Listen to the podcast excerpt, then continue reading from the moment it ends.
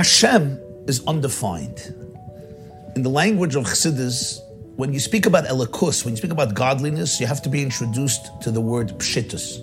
Pshitus means absolute simplicity that is transcendent and removed from any definition or any description or any particular feature. That's what the word pshitus means. Pshitus comes from the word poshet, which means simple, but it also means divested. And therefore, there's no one color, and there's no one location, and there's no one type, there's no one character. But here's the challenge. We live in a world that's based on definitions. We live on a world in a world that's based on descriptions and categories. True godliness is colorblind, and therefore it confuses all colors. True godliness doesn't need you to look a certain way, to speak a certain way. I'm not threatened by any form, by any structure, because every structure and every form ultimately is connected to the infinite.